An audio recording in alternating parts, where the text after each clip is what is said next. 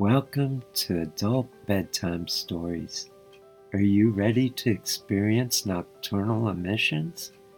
Join us in a sex positive awakening adventure to help create a sex positive world.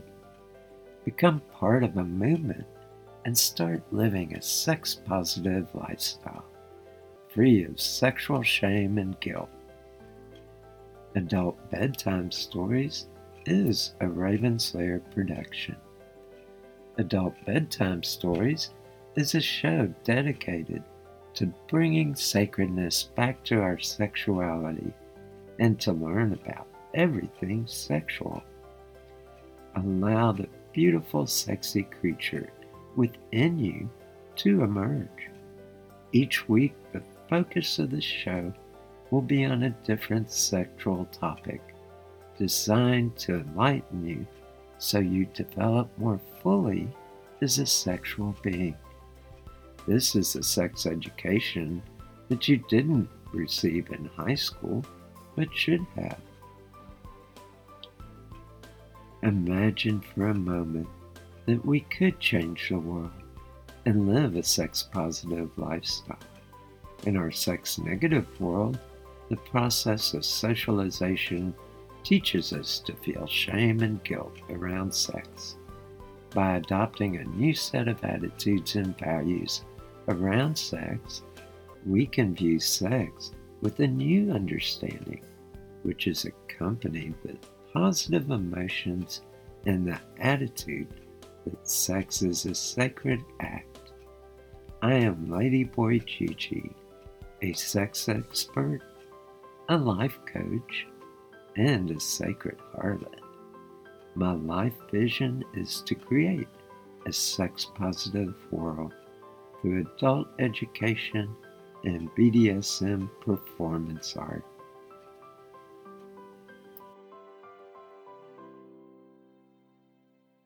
Hello and welcome. I am Ladyboy Gigi, and tonight's show is on sexual diversity. Sexual diversity includes a wide range of sexual practices and behaviors that people engage in. These can range from common practices to esoteric and unusual erotic desires and fetishes. While we're open and affirming of most forms of sexual diversity, we do follow the guidelines of safe, sane, and legal forms of sexual diversity between consenting adults. While I'm not into performing some forms of sexual diversity myself, I do celebrate diversity fully. We each are unique with different tastes. I see sexual diversity as being similar to a cafeteria. At a cafeteria, I'm not really, I don't like liver. But I do like many other foods that are offered, and I know some people love liver. So in a cafeteria, we're allowed to pick and choose what we enjoy. But what if we had a cafeteria where only souffles were the public approved food of choice? And so you couldn't pick anything else, or you'd be seen as abnormal or weird or different. I like to look at sexual diversity as having a full cafeteria of sexual interests to explore and enjoy. and I have Paul with me on the show tonight. Hey guys, how's it going?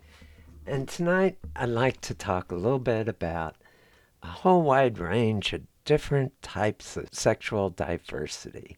I've gotten into so many different forms, and it can be so much fun, and it adds so much to one's sex life. So, we're going to go over a few of them. I think the first one that's pretty common is BDSM bondage, discipline, and sadomasochism. It's an umbrella ter- term that really covers a lot of different activities, everything from giving spankings to tying someone up to even flogging or some of the more common ones. And then you get into some of the more obscure ones like needle play or blood play or into cock and ball torture or vulva torture or any number of different activities. yeah, there's um, there's sounding, there is putting someone up in a web, which is a matrix of ropes that it is easy for the dominant to interlace a submissive's limbs into so that they don't have to spend a whole lot of time tying knots, but they are effectively restrained. And there's uh, many different forms of restraints you can put someone in, everything from leather cuffs to handcuffs to just tying their hands up behind their back.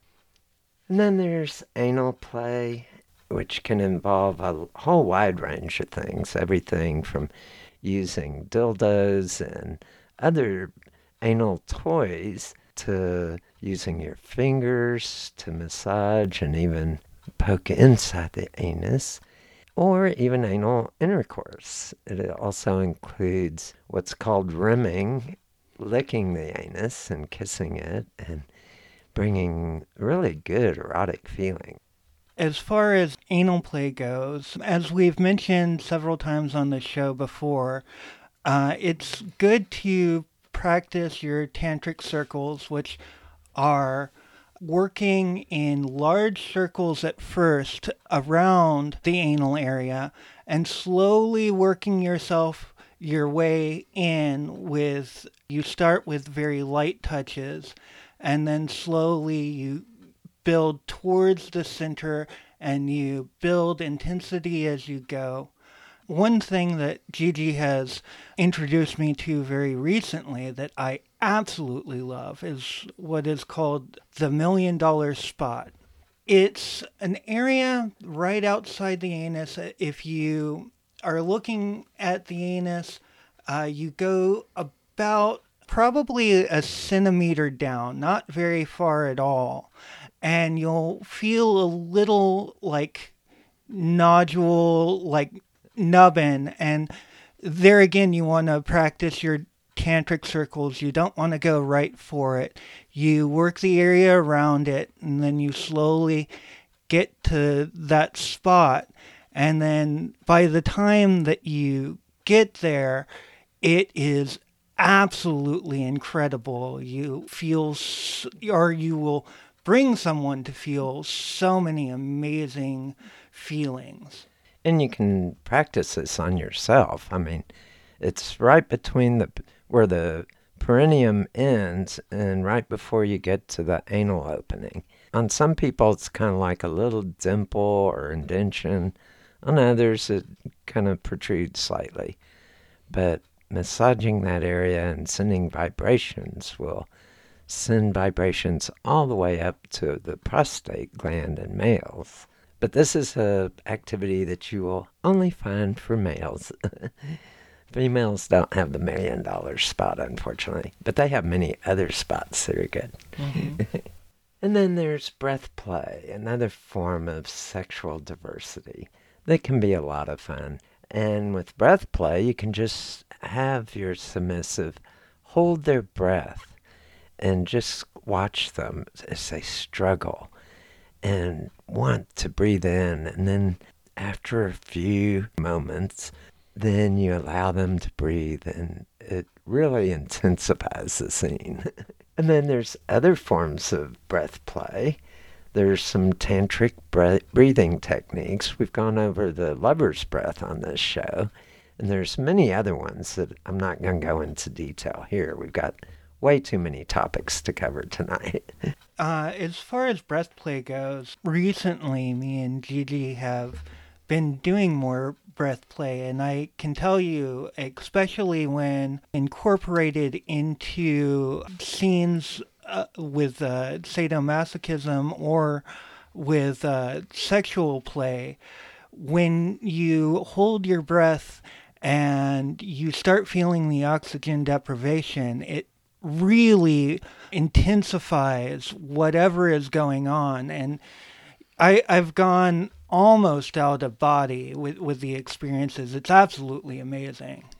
And one thing, by practicing it in this way, if you have your submissive just hold their breath, there's no danger of any kind of medical condition, unless they have some type of medical condition. Check with them first, of course. But if they go a little too long, all they'll do is pass out and then their body will kick in and they'll start breathing. You never want to restrict the airways in any way unless you are really thorough in learning all the safety protocol and really have a good understanding of how to do the more advanced breath play. I've known even really advanced people that have died from asphyxiation from going just a little too far. And would you like to talk a little bit about fetishes? oh, their fetishes are a, a, huge. There's a huge variety of different fetishes that people have and that people engage in, and your fetishes often are things that come up early in life that uh, are very confusing at first. And a lot of people feel really bad about their fetishes.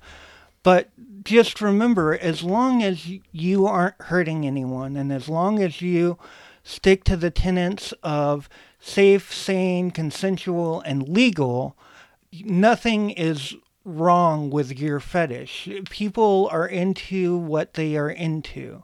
And fetishes cover a whole wide variety of things from everything from specific body parts to even things like uh, deformation. I read one that surprised me earlier. There's a specific fetish for archery it's the human psyche and human sexuality is so broad that anything that you can think of that someone could be sexually attracted to, there is someone who is sexually attracted to that thing. Mm-hmm. And I would like to stop at this moment and just kind of add in that we all have different tastes and there are different things that get us turned on sexually and there's as long as it's between consenting adults and it's legal and it's something that you're not going to harm yourself or other cause actual physical damage then go for it i mean talk to your partner or even explore it on your own if that's where you're at i've explored many on my own and then brought it to partners and and to other people that i play with and it can be such a wonderful adventure. mm-hmm. And one of the things with fetishes is a, a lot of people feel ashamed to bring them up with their partners, but oftentimes you'll surprise yourself that when you talk to your partner, your partner wants to please you. They want to make you feel good. And even though it might not be something that they are actively into, it could be something that they're willing to get into for you. And through doing it, they might find that they actually find it really erotic and really hot. And I would like to say this that oftentimes love can be expressed in a million different ways.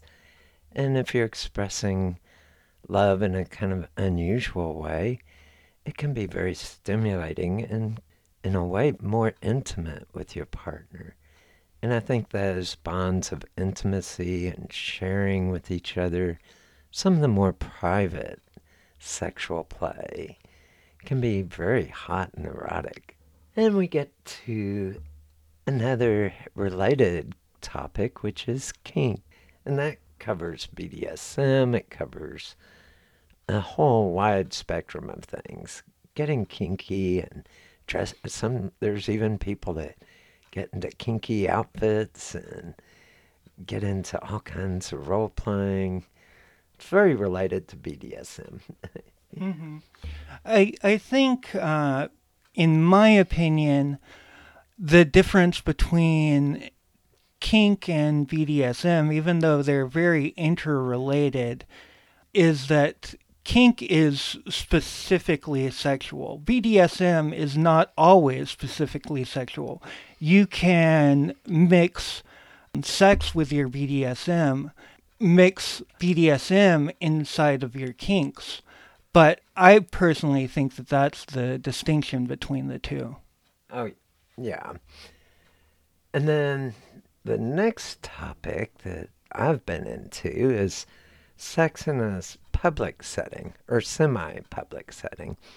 Now do it in Aphrodite's temple, a safe environment, which is very legal because it's people who are coming to Aphrodite's.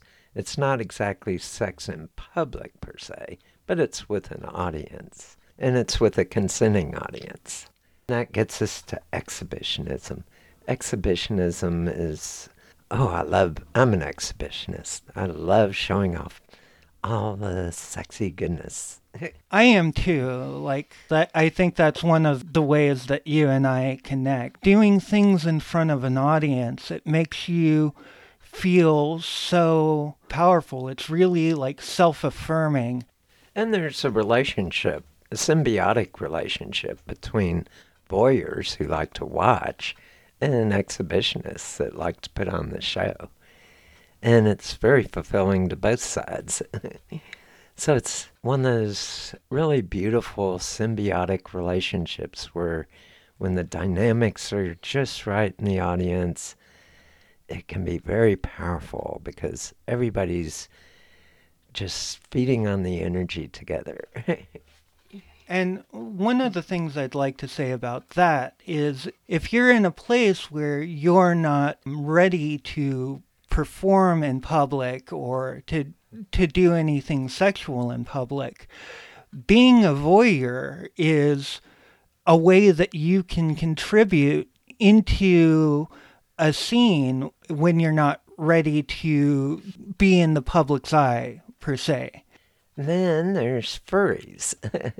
people into puppy play or animal play, and a lot of people enjoy dressing up and as an animal and getting into their animalistic state of mind and becoming an animal. It can be very primal and oh so delicious. One thing I would like to point out is that I know that the furry fandom, there, there's a lot of people who are in the furry fandom that are not into the sexual side of the freedom, but for the purposes of the show, uh, since this is a show about sex, we are more referring to the sexual side of things. Oh, yes. but it's inclusive of everything. I mean, like anything, sex can be a part of it, or it may be something separate from some of these topics. The next topic is one that I've been, I grew up with. It's gender, being gender fluid. I think being a hermaphrodite just lends to that. But I've always been very fluid in my gender expression. I've always felt very feminine and masculine. It's all kind of rolled together. But a lot of people are into this gender fluidity or gender bending, especially in the bisexual community a lot of people enjoy exploring the other side, so to speak.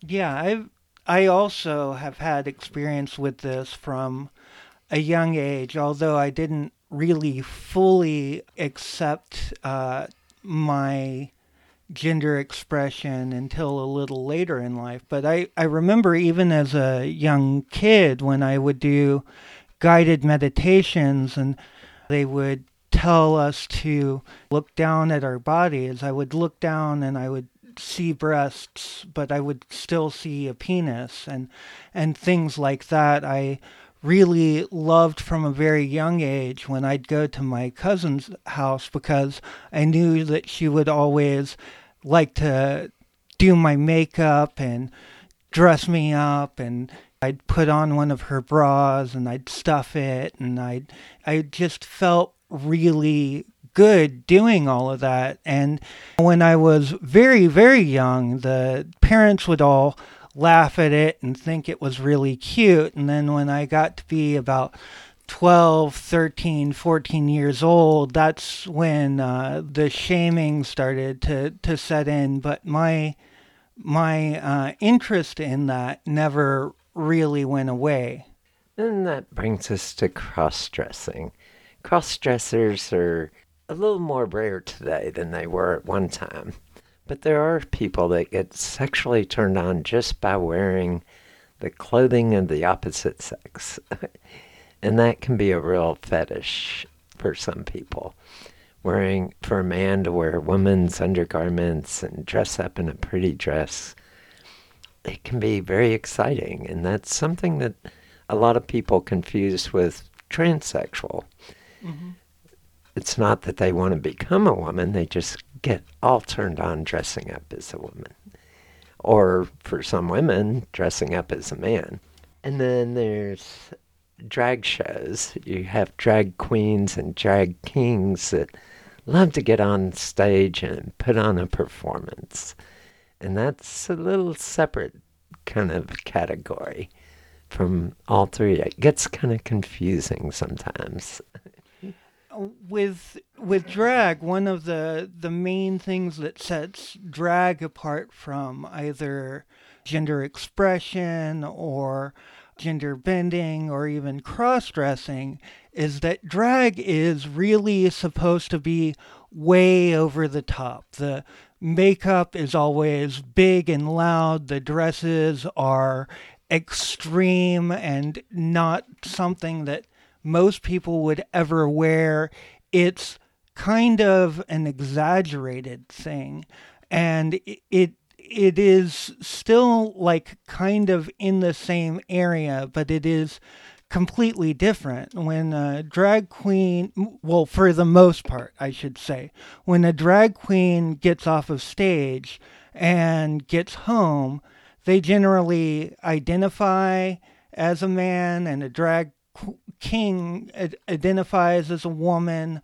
It's just for that moment in time. But in that moment in time, they go over the top so that they can feel like the full extreme of that other gender. And then there's blood play, blood sports. and that can include everything from needle play to cutting to all sorts of things. And even some people in the vampire community enjoy doing some blood play. Blood play you need to study and learn before you get into it because there is a lot of safety issues you need to learn before you just get into it. There's a lot of safety protocols and things you need to do to not only be safe from contagions, but not go overboard and accidentally bleed too much. yeah, definitely. As as far as some of those safety protocols go, it's good to know a lot about anatomy, especially where uh, the veins and arteries run. You never want to cut too deep. You want to always use sterilized equipment for blood play. It's best if you can have access to a, an autoclave or something of that nature. It is important to know that you don't want to get into any form of sexual adventures until you've learned the safety protocol and the procedures that you need to know to be safe and consensual. And to our next part golden showers. And that's where you do piss play. And that can be very fun. And the one thing that's really nice about urine is that when it comes right out of the body, it's sterile. It's not until it's been sitting around for a while that bacteria can invade, for the most part, unless you have a bladder infection. So, urine play is pretty safe play. and it's oh so hot. It really is. Oh, yes. and I would like to tell a little story. The first time I did received a golden shower, I had a woman that had me in a squatting position, and she just spread her legs, and I was right between underneath, and she started urinating on me, and it felt not so much like urine play or golden showers, it felt more like I was being born somehow. This warm liquid just showering all over my body. It was pretty amazing. but there's so many different types of golden shower play that you can get into. So I've only had a limited experience myself with uh, with golden showers, but I can tell you that it's one of those things that is taboo and that a lot of people are afraid of. But when you go through it, like the the the urine hits you and it is warm and it feels good. And if you are playing with a partner that really respects you seems like such a degrading thing. And for some people that's the reason it's so so hot. When you understand at the end of the day that the person that is doing it to you respects you and really cares about you, it doesn't lead to kind of the long term things that you think might be involved with it. Well, it can be either a degrading form of play or it can be a very sensual form of play. It's how you go into it your attitudes, your values, and where what you said is your intent. It can be like all these things, there's many different ways to put it into practice. And you can be so sadistic sometimes or so kind and nurturing at other times. We all play many different roles. Even when we're playing in BDSM, I'm both matriarch and the nurturing mother, or I can be the patriarch and the nurturing father.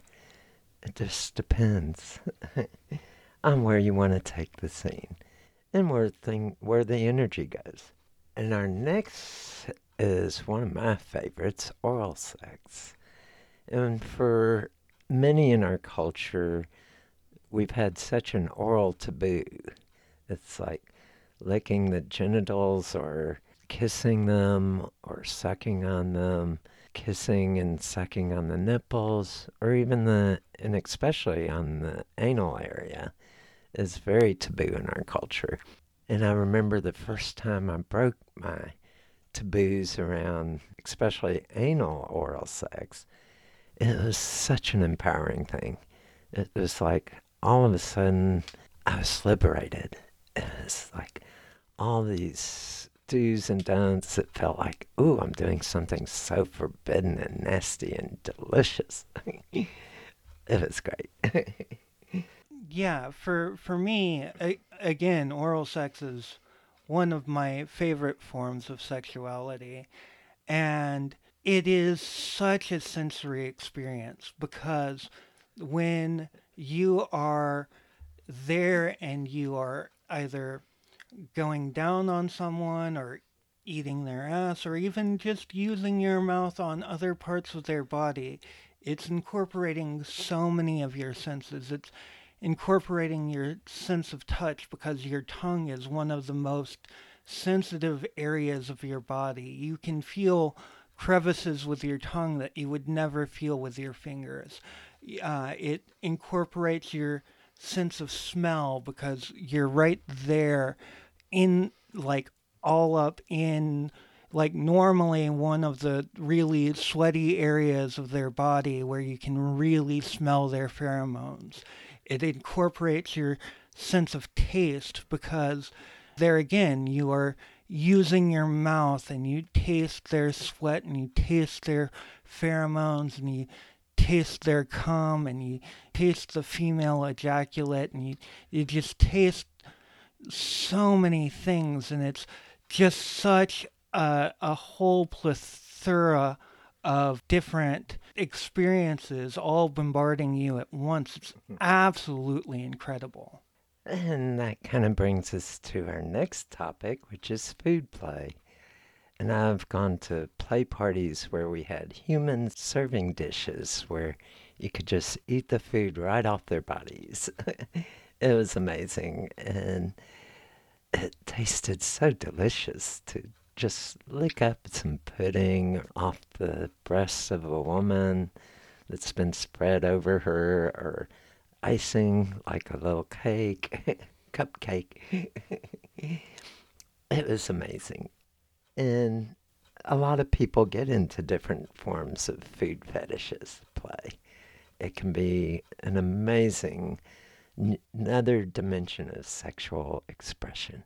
Yeah, and one of the things I'll mention is that one of the the ways this manifests is there are a lot of foods that happen to be very phallically shaped uh, that throughout the millennia women have used to to get off. And men. And men and men. You're right.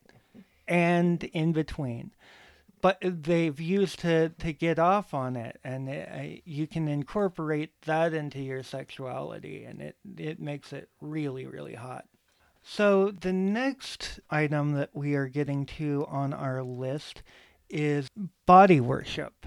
And body worship is extremely powerful. Like one of the things that me and Gigi work on regularly is the idea of worship in general. And I've mentioned on the show before that one of the things that we do is that Gigi has me focus on his penis as a as a personal sigil for me, which is something that I put my energy into and I draw energy from to to give me power and it's extremely powerful. And another thing that we started doing recently is that we have started doing recently is um, when we do scenes, Gigi has me nurse from him because he's starting to grow his breasts and it is a nurturing time. It is a time for me to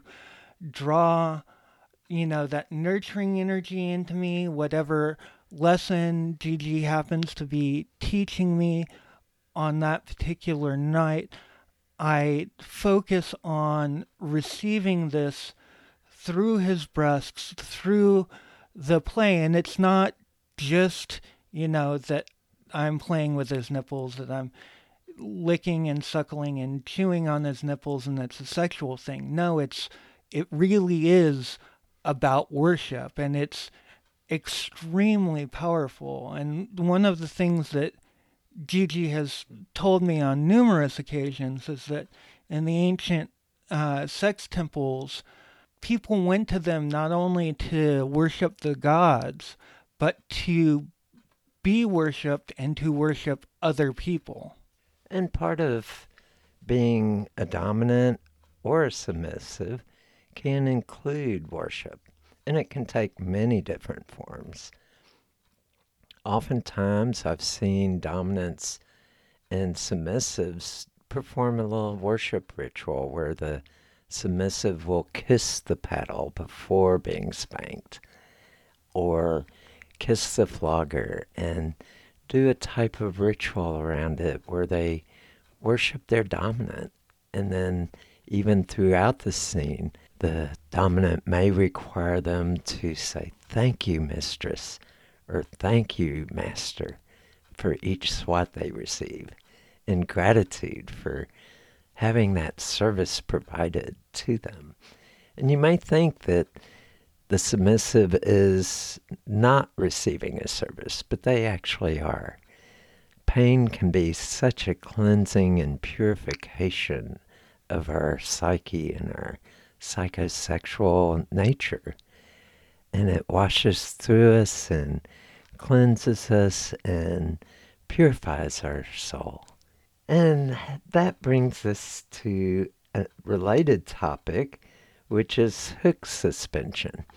And that was often done by Native American here in this country as part of the Sundance ritual, where they would suspend hooks through their chest and be suspended to gain spiritual enlightenment.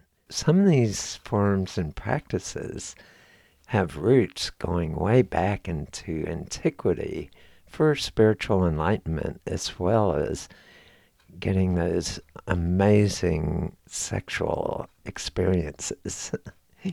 and related slightly to hook suspension, a lesser form is bondage, being tied up and becoming vulnerable and building a not just a stated trust, but a living trust. When I allow a dominant man or woman tie me up, I'm saying not only saying I trust you, I'm giving them my trust at a deeper level. And that can be such an amazing experience. Because we often will say, Oh, I trust you. But to do a living trust of that nature can be very not only erotic and hot, but be so bonding and bring us closer together, create a bond that goes much deeper than just saying, Oh, I trust you it's giving them the, your trust completely. yeah, um, and there's a lot of different forms of bondage. Um, a lot of people, when they think of bondage, they only think of rope and shibari, which is a really awesome and wonderful form of bondage. But you can also use handcuffs, you can use leather cuffs. Uh, leather cuffs lined with fur. You can, like I mentioned earlier, there's the web, there's all sorts of different forms. And even using a household item in most households would be a tie or a scarf or some type of cloth that you can wrap around and tie them up with. that can be pretty hot too if you don't have mm-hmm. other implements available. mm-hmm. Another one is uh, is tape. Tape is a, a great form of restraint. Mm-hmm. And then we get to littles. And littles is a whole different type of play. It's where, and usually it's non sexual, it's where you revert into your childhood and you have mommy or daddy read you a book or tell you a story right at bedtime and kind of relive part of your childhood. You can throw temper tantrums, you can really kind of get into the role of being a kid again. and I like to include it, even though usually it's a non sexual, it does tie into that primal part of ourselves. And believe it or not, there is a, not an overt sexuality for most children, but there is that kind of sense of adventure and play. I know that being a hermaphrodite, I used to like to do like a lot of girls, get up on the jungle gym and rub my body against the bars in certain ways that give you these good tingly sensations down there. And I've seen other girls do it, and it's like, yeah, it's not overtly sexual, but it is very pleasurable. yeah, there's all sorts of things that um, people do to kind of revert back to that childhood state. Uh, they might drink from juice boxes. They might color on coloring books using their their fist holding the crayon with the crayon down. They might uh, eat cereal by the handful out of the box and a blanket fort that they made for themselves. There's all sorts of ways that people use to kind of find their way back into their childhood. Yeah, and that can be very healing for a lot of us that get way too serious as adults. then there's pony play. And there's a lot of people that get into being a human pony or handler and take care of their ponies and they even make elaborate carts they that are human pony driven that carry their handler around and they make brushes to brush their outfits they put on tails and all kinds of horse gear and just love being a horse, getting into that animal spirit again. Yeah, I remember there was a place here in Houston where we hold burns that is a kink uh, specific camping area. And a lot of the people there do pony play. And the first burn that we did there, there were human ponies with carts that would give pony rides all around the property. And when people are in the the pony headspace, they they don't talk. They express their wants and needs and desires with whinnies and by stamping their foot. And you know, it's it's actually a really beautiful group of people. Oh yeah. And then there's leather, the leather community. And there's many leather bars and a whole many of them are very high protocol, some are a little lower nowadays, but it's all about leather and getting dressed up in leather and having the dominant submissive relationship, but with a little bit higher protocol. And protocol is basically with very strict guidelines and rules. and I'm giving it not near enough of a description here. I don't want to go too into detail, but it is all about forming a community around leather and our play as people into the BDSM thing, especially in the gay male mm. scene.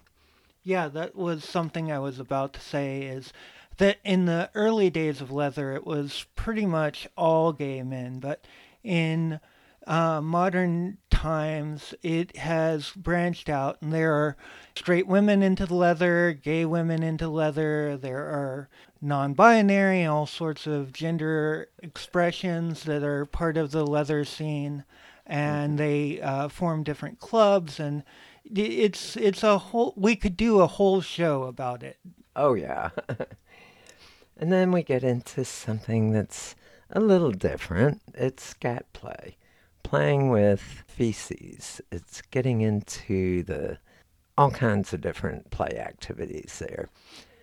Now, I don't personally get into it because of the health hazard, because there's stuff in feces that's not good for other parts of the body that could cause medical problems. So I like to keep it clean. But there are people that are into it, and so explore it, but learn the safety measures you need to take to get into this kind of play yeah, like I, I'd like to say that one of the reasons we chose to uh, include this in our show is because we here on the show support all forms of sexual expression, and this is a form of sexual expression that people feel very ashamed about and they feel like they have to hide from other people. And we would like to build a world that is sex positive enough that they don't have to feel like they have to hide from the rest of society. And it, it's not just about hiding, it's also about shame and guilt and living under this kind of burden of keeping secrets and not being accepted.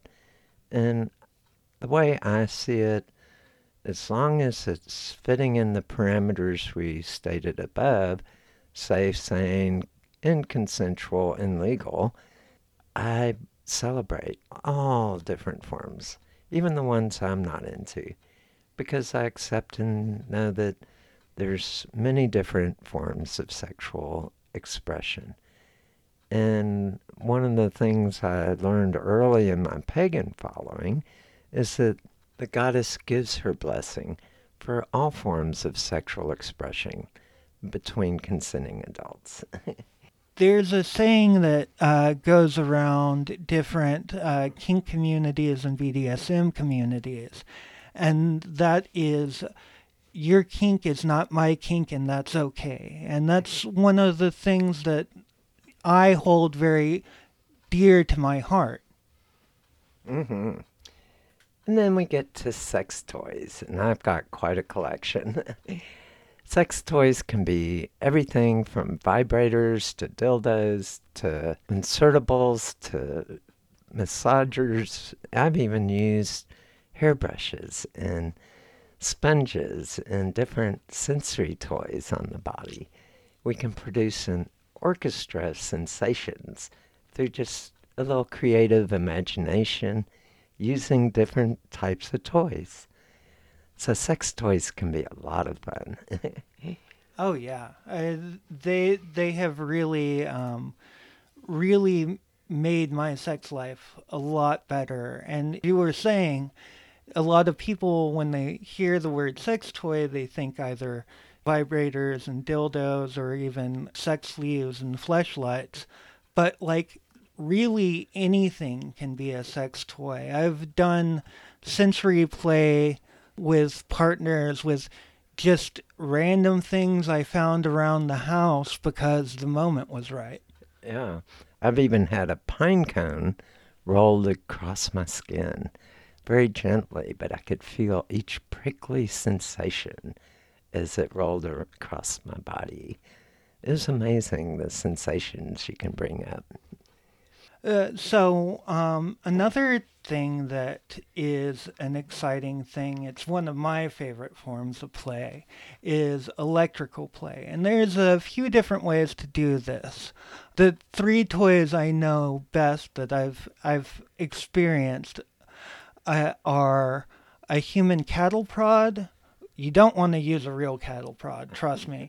but a human cattle prod, a TENS unit, and The Violet Wand.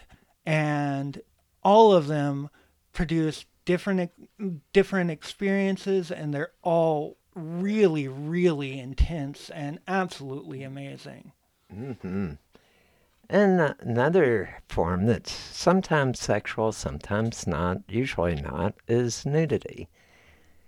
And I include this as part of sexual diversity because in our culture, we're so conditioned to have to wear clothes to the point where, especially for a lot of women, it's hard for them to be nude even in front of their partner. They like the lights off. And I've even known some men that it's like they don't want to be seen naked. It's kind of weird to me that we can be conditioned that thoroughly to be that timid of our own bodies. But I celebrate in the beautiful beauty of the body. All physical bodies have different things that stand out for me.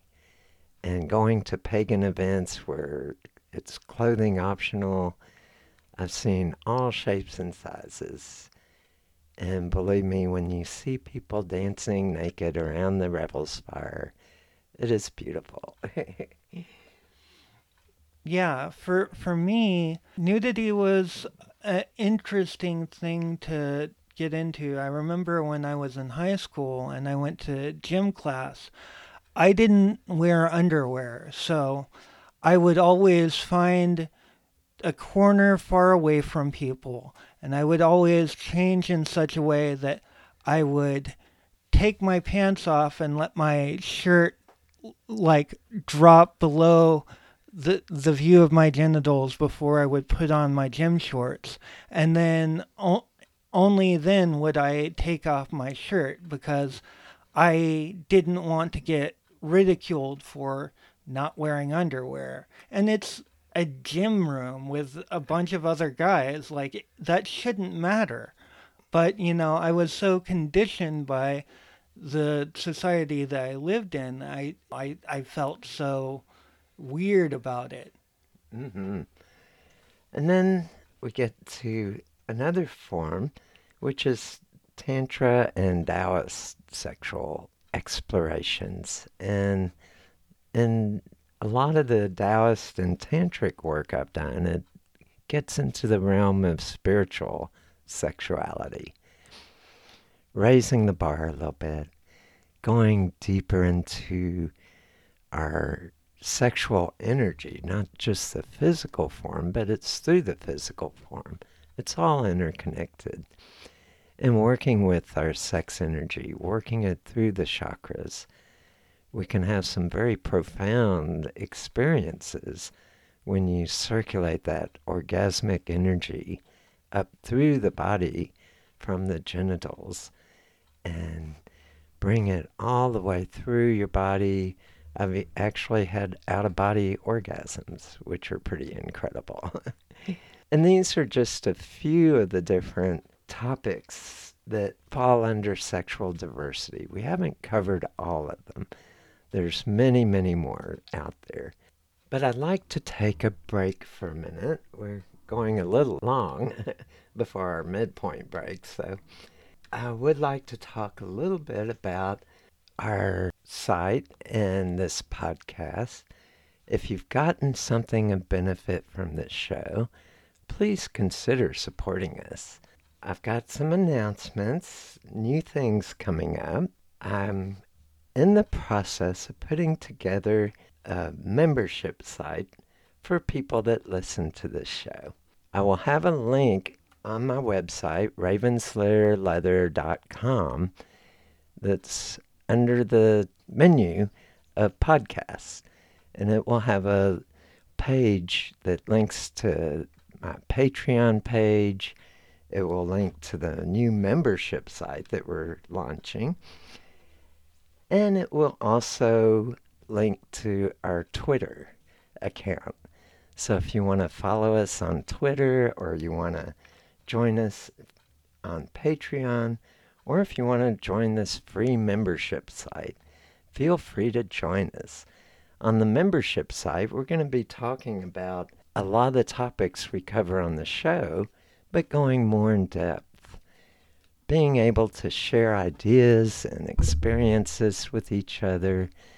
And my vision for this membership site is to create a safe space, a sacred space online where we can share and develop and grow and explore the sex positive lifestyle more fully and deeply with one another.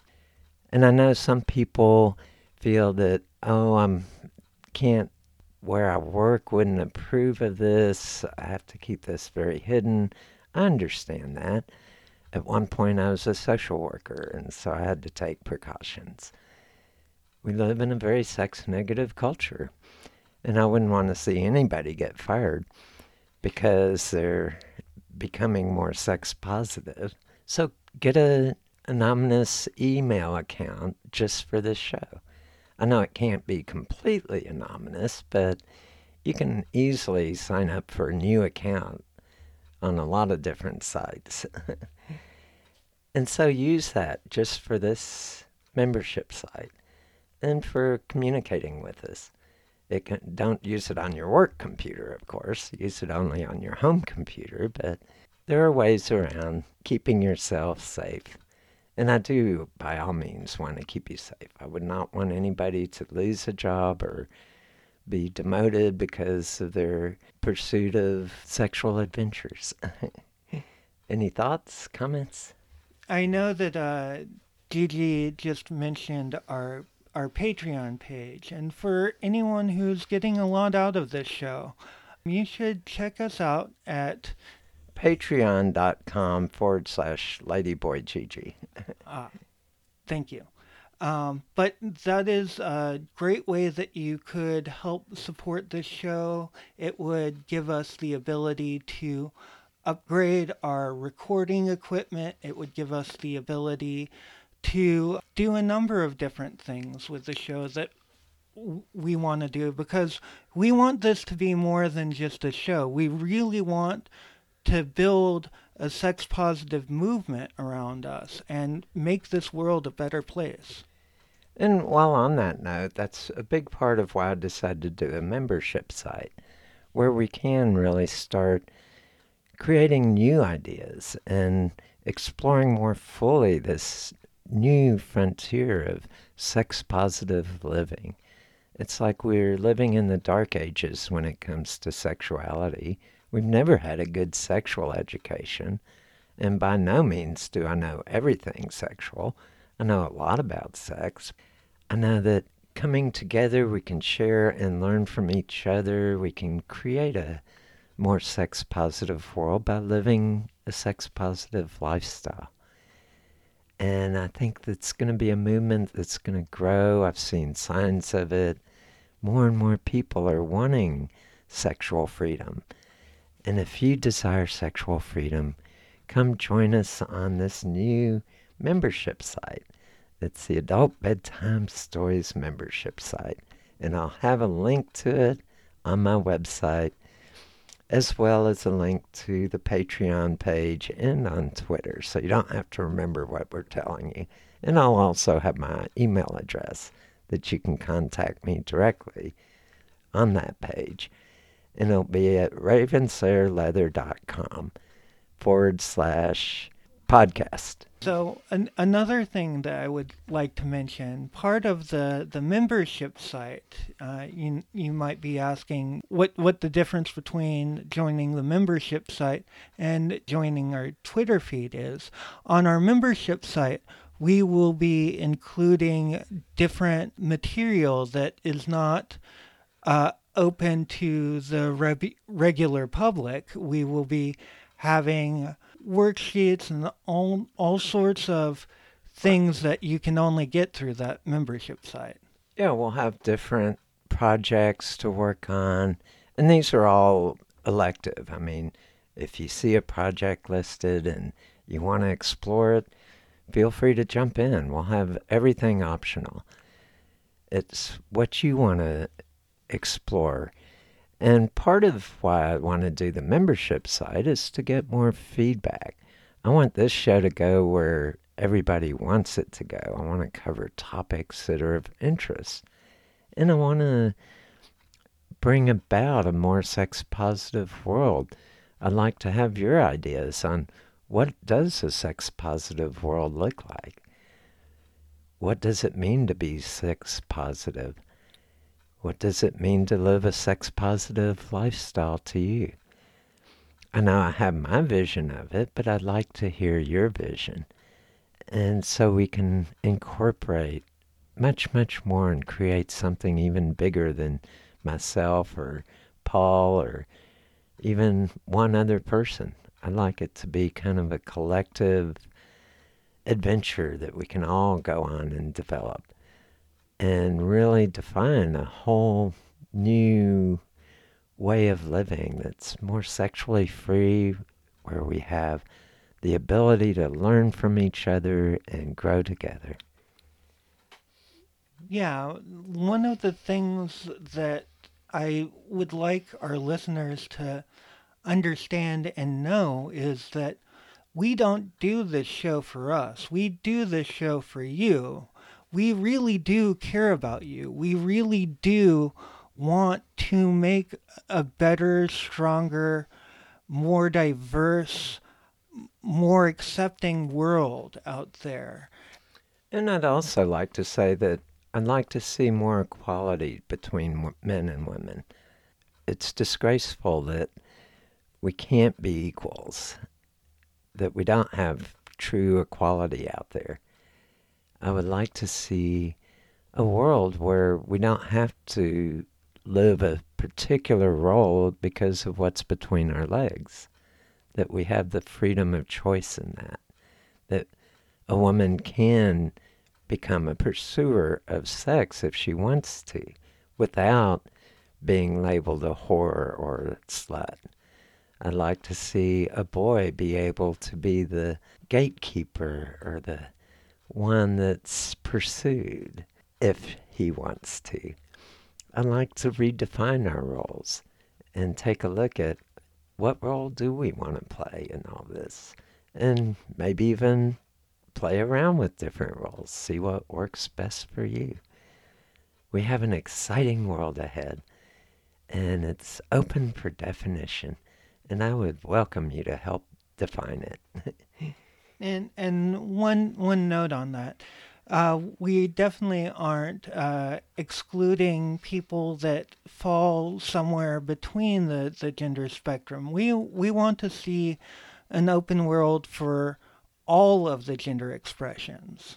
Oh yes, especially being a hermaphrodite, but also for transsexuals, for cross dressers, for non binary, those that are just kind of out there in their own definitions of, hey, I'm a person, not a sex.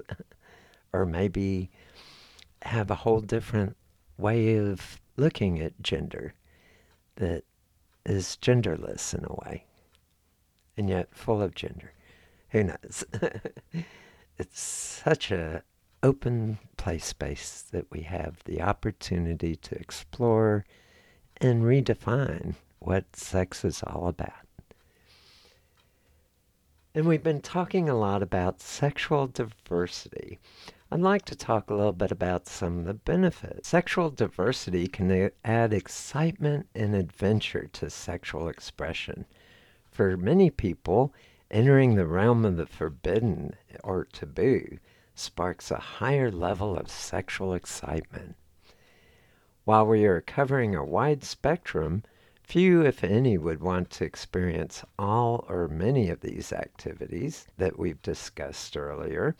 At the same time, I do like to step out of my comfort zone on occasion and explore new forms of sexuality. It can be so exciting. I like to challenge myself to discover for myself what is good sex without bowing down to preconceived ideas and social conditioning.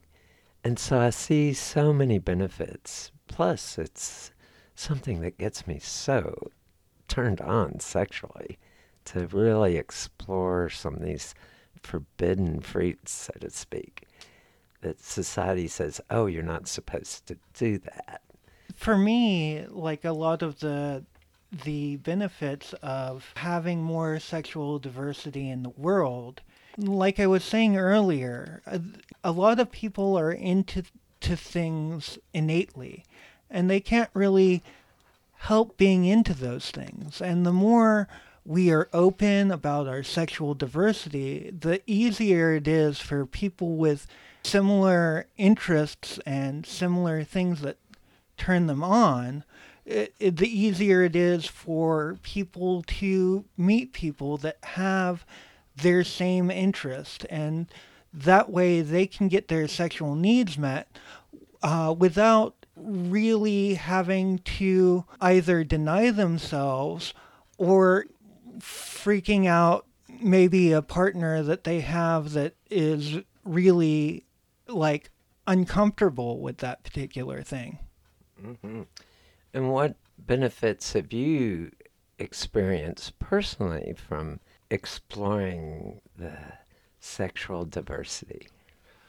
Well, first of all, honestly, um, I have had such amazing orgasms since I started down this path of exploration that I never had experienced before that I'd never even thought were possible before. It's absolutely amazing. And it's not just about the orgasms either.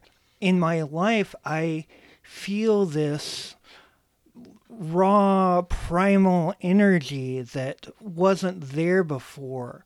I I feel less weird and less awkward about my own desires that I thought of as something that other people really couldn't understand or or really get behind. I have realized things in myself that I never thought were there. I've found different kinks and fetishes that I didn't realize were inside me and by indulging in them in a safe, sane, and consensual and legal way, it has built my life to the point where I feel excited and exuberated because I know that there is the potential for for even more to be out there that I haven't even uncovered yet. And I would like to say that for me, part of the benefits I discovered was that I had no direction in life at one point. I was kind of aimlessly going from one thing to another. And it's through this process of awakening my sexual energy and really exploring my sexual energy that I found my life mission and my passion in life. And it just happens to coincide with sex. But for some people I've taken on this path, they discovered their passion in other areas of life. But it was through exploring sexuality in a more free, liberating way that opened the door to their life passion. And so I see it as a great way to really explore and become fully developed as a human being in all aspects of life, not just the sexual aspects.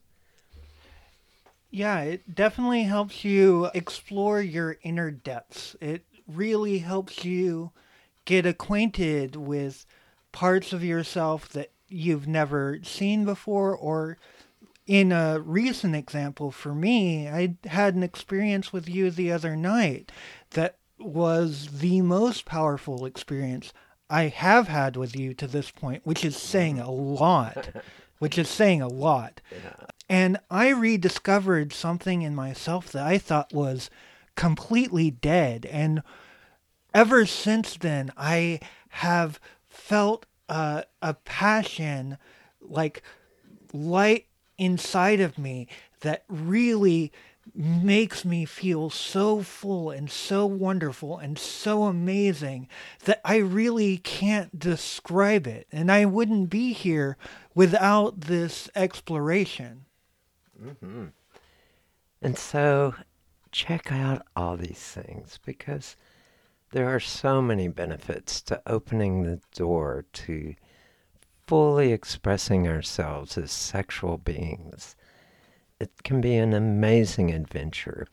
And I know so many partners get, over time, their sex life kind of dwindles down because it becomes so routine and the same thing over and over again, or maybe a little variation, but no real sense of adventure, no real sense of vulnerability, no real sense of opening up. And I think part of the process for me was that by opening these doors, I became more intimately aware of my whole self, not just intellectually, but much more primal, deeper level. And it awoken something in me that is so amazing. It's hard to put this into words it can be such an amazing experience. so consider becoming a member of the Adult Bedtime Stories membership. Explore with us. Come and contribute to the story of our sex.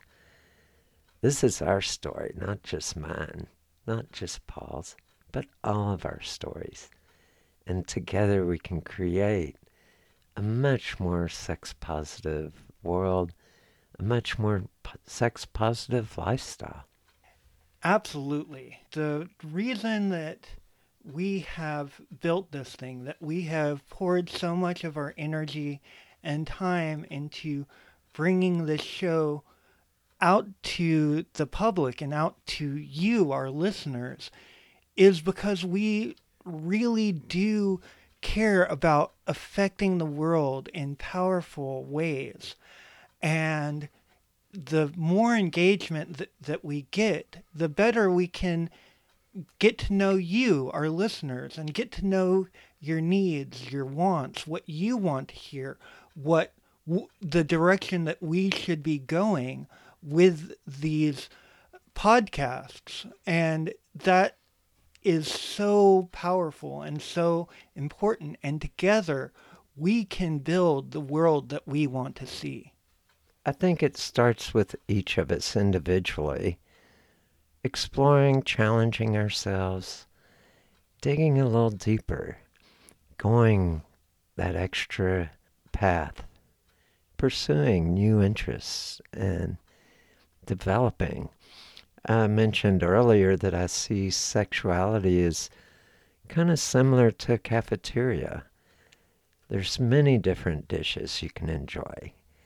why limit yourself to just one or two or just a handful? Explore. There's times when I don't want to try something new, but then there's other times when I think, oh, I should challenge myself. I want to experience something new and adventurous.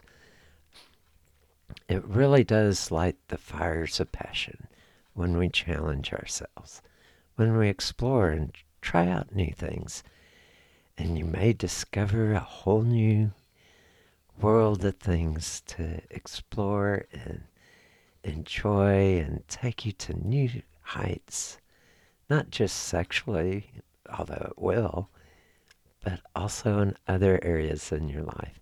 I know when I raise my erotic energy each morning, it helps me see the world differently throughout the whole day. I become more aware and more fully present. Sex is one of our most powerful desires and needs. It's part of who and what we are.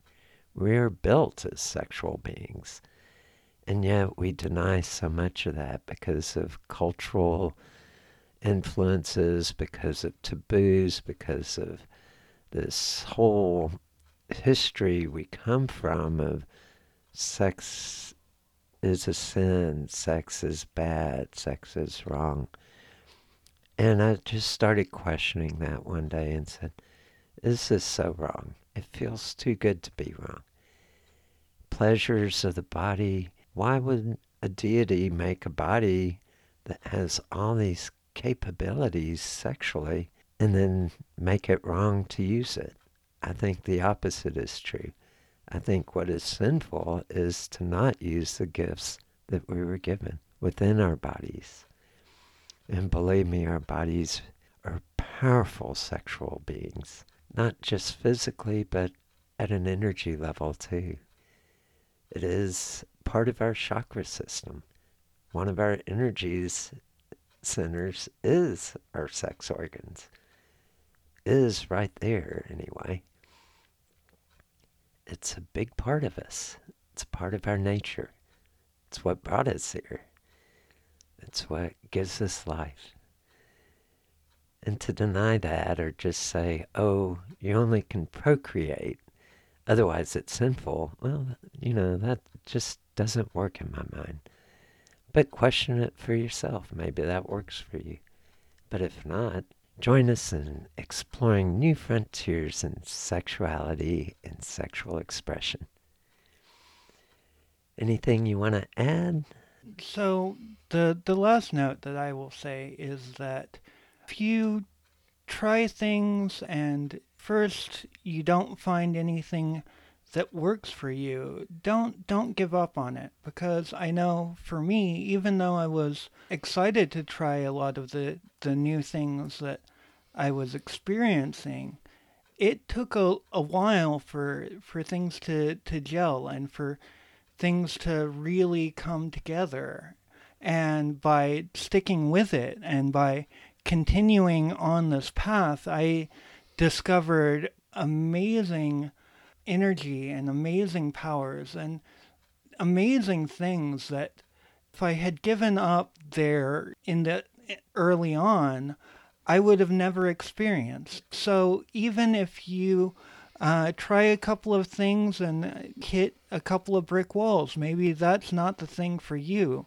But there is so much out there to explore that surely there is something out there that you haven't tried before that can really give you a new perspective on life and give you amazing orgasms and can really bring you to a higher self. And one thing I'd like to add to that is that and this is something I realized in my journey was that most of my life I've had this kind of power of social influence reinforced by peers saying, oh, they don't even talk directly. It's just hints that, oh, anal sex is so nasty and bad, or this is so nasty and bad, and I would never do something like that. And shame and guilt it out of existence if they could. And yet, the more they I heard these things and these messages, the more it made me want to challenge some of it, at least at a personal level, in the privacy of my own space.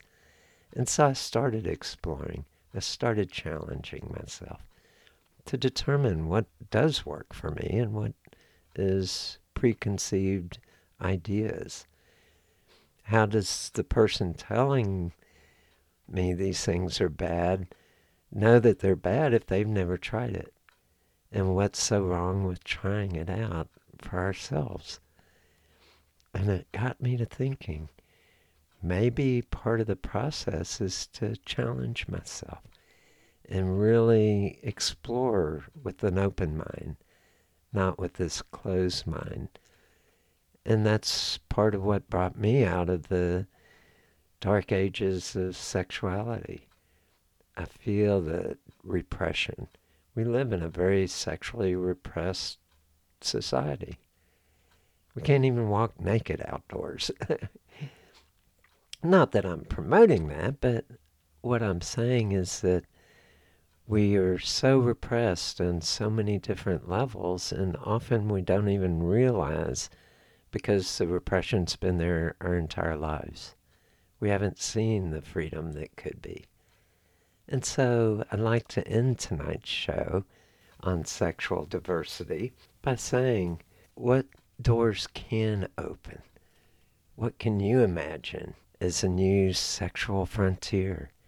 a new sexual experience that would really bring you to a higher state of consciousness, to bring the beautiful, sexy self out in you, to come and play and explore and feel so amazingly good and take you to new heights of experience.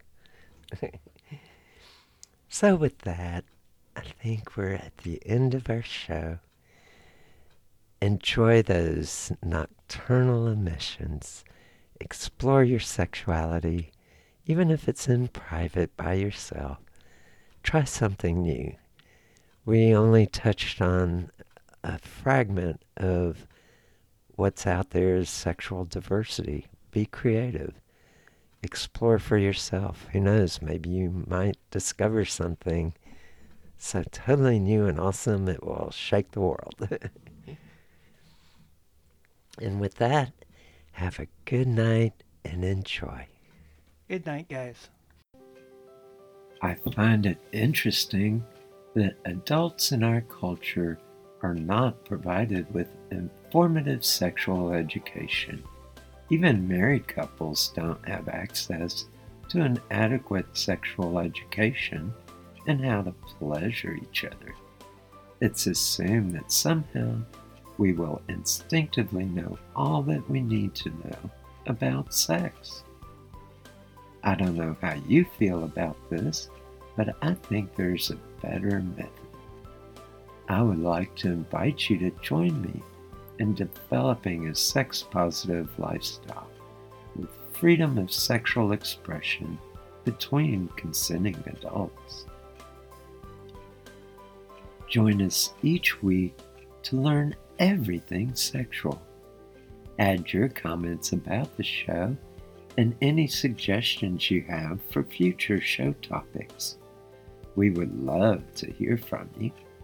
Be sure to subscribe to the show so you won't miss any episodes. This concludes this edition of Adult Bedtime Stories. Are you ready to experience nocturnal emissions?